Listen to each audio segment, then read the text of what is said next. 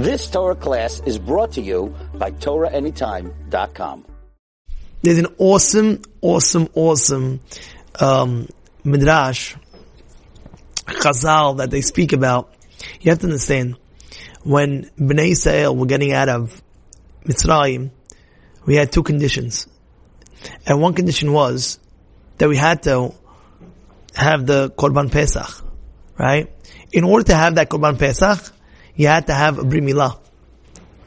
Back in the day, they didn't have the, the, the You have to understand something. They didn't get the Torah even yet. So it's not like everybody's, uh, mahul. So comes Moshe Rabbeinu. They're about to leave. Rabotai, we have to eat the Korban Pesach. Okay, great. But wait, you can't eat it before you have Brit Milah. So like, okay, take my son. He's only, uh, you know, eight, eight days old, uh, one years old, two years old. No, no, no, no. We need you. the guy's 55. What do you mean me? You sketching? You want, you want to bring me la la? No way. Can't, can't, can't, can't. No, no, no. We need you. So, what, what is, what is the guy saying? No way. No way. Imagine you're 45 years old, they tell you, oh, by the way, we need to do Brit Milah. You didn't do Brit Milah. Whoa, whoa, whoa, excuse me, excuse me. And there was no anesthesia. We're not talking about anesthesia. Nowadays you have anesthesia. You know, I was with, um, uh, somebody from, um, back in the town. He told me that he did his Brit Milah at the age of 14. I said, why? He said, because we're living in a communist country, they didn't let us. He says, when he got to this country, he said that he got anesthesia. I said, how'd you do it? I'm like, who's your sandak? You know? so, so, so, so, so, so he tells me that he got anesthesia. He got anesthesia and he was able to do it. Like they, they, they, but, but back in the day, anesthesia is a new item, you know what I'm saying? It's not the, you know, they didn't have Moshe Rabbeinu's time. So you go to, excuse me, you want to, you want to get out of son? You have to eat korban peh. What do you mean? There's no way, you have Milah? No, there's no way, there's no way, forget it, I'll stay in Egypt, you know, no. Until what happened? Until one day, one day, listen to this. One day Moshe Rabbeinu, that day, Moshe Rabbeinu was making his korban pesach, his uh, his uh, animal is roasting, and Hashem made a miracle that the sniff of Gan Eden, the the the, the smell of Gan Eden, came down from Shamayim and went on his korban, his animal.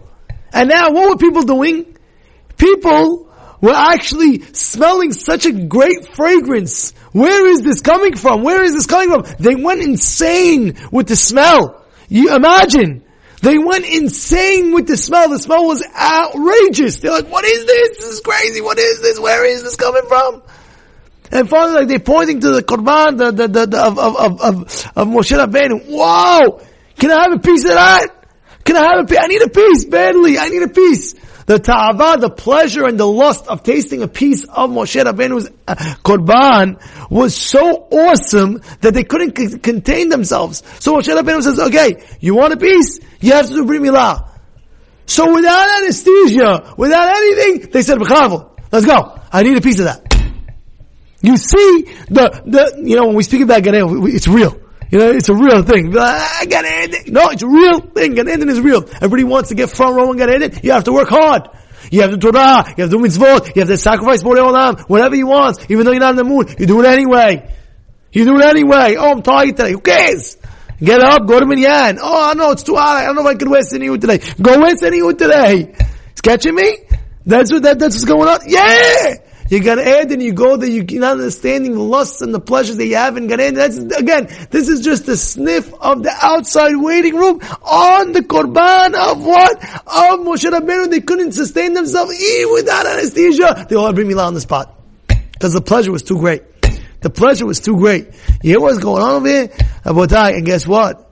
And guess what? Because of that, they, they had that and, and, and, and they were able to get out.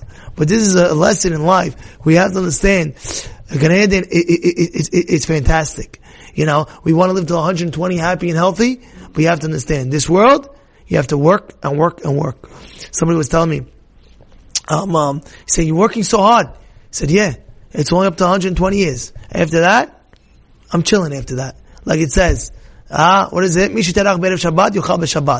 What? You, you prepare now, you invest later. You prepare now, and that's everything in life. That's everything in life. I told you this. Listen to this. There was once a boy. He was he was uh, he was collecting seeds, apple seeds. He collected a whole thing of apple seeds when he was uh, when he was like uh, like seven years old. And his, his father says, what is this? He has a whole thing. Oh, these are all my apples. Are, I, I love apples. Every day I eat apples. These are all my apples that I had every single day of my life till I'm age seven.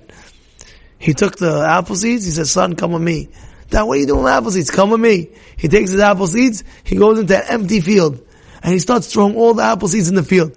And he starts burying the apple seeds. And the son is screaming at him, Daddy! You're killing me over here! What are you doing? What are you doing? You're ruining my apple seeds! What are you doing? I worked so hard for it! All of a sudden, 30 years later, the guy gets married. Oh, the father says, come with me. You know how you're gonna, uh, uh, you know how, you know what you have right now? What? He showed him acres and acres and apple, apple orchards. One of the richest guys in America with all the biggest supplier of apples. The biggest supplier. And I says, wow, thank you, thank you, thank you. Sometimes same thing in life. You give charity, charity, charity. Keep on giving, keep on giving, keep on giving. Don't stop. Let's go, let's go, let's go, let's go, let's go. Of course, there's a percentage, 20%, unless you're extremely wealthy. That's something else. But otherwise, go, give, don't worry, give, give tzedakah, don't worry. And like that, like that, you'll see you have to 120, you see the, besides 120, even this world you get beracha. Even this world you see beracha. But also, in the next world you, you, you're planting seeds and it's going to become a whole orchard. And remember, remember what I'm telling you, eh? the Gan Eden is tremendous. It's tremendous. Work hard in this world. Invest well. Invest your time well. Invest your time where you say to yourself, what am I doing? I want to do more. I want to get closer to Hashem. You want to get closer to Hashem, you'll get this world and you'll have the next world. The people that, the closer you are to Hashem in this world, the better pleasure you're going to get in this world. And of course, the, the, the next world, the real world, which is the next world. You've just experienced another Torah class brought to you by TorahAnytime.com.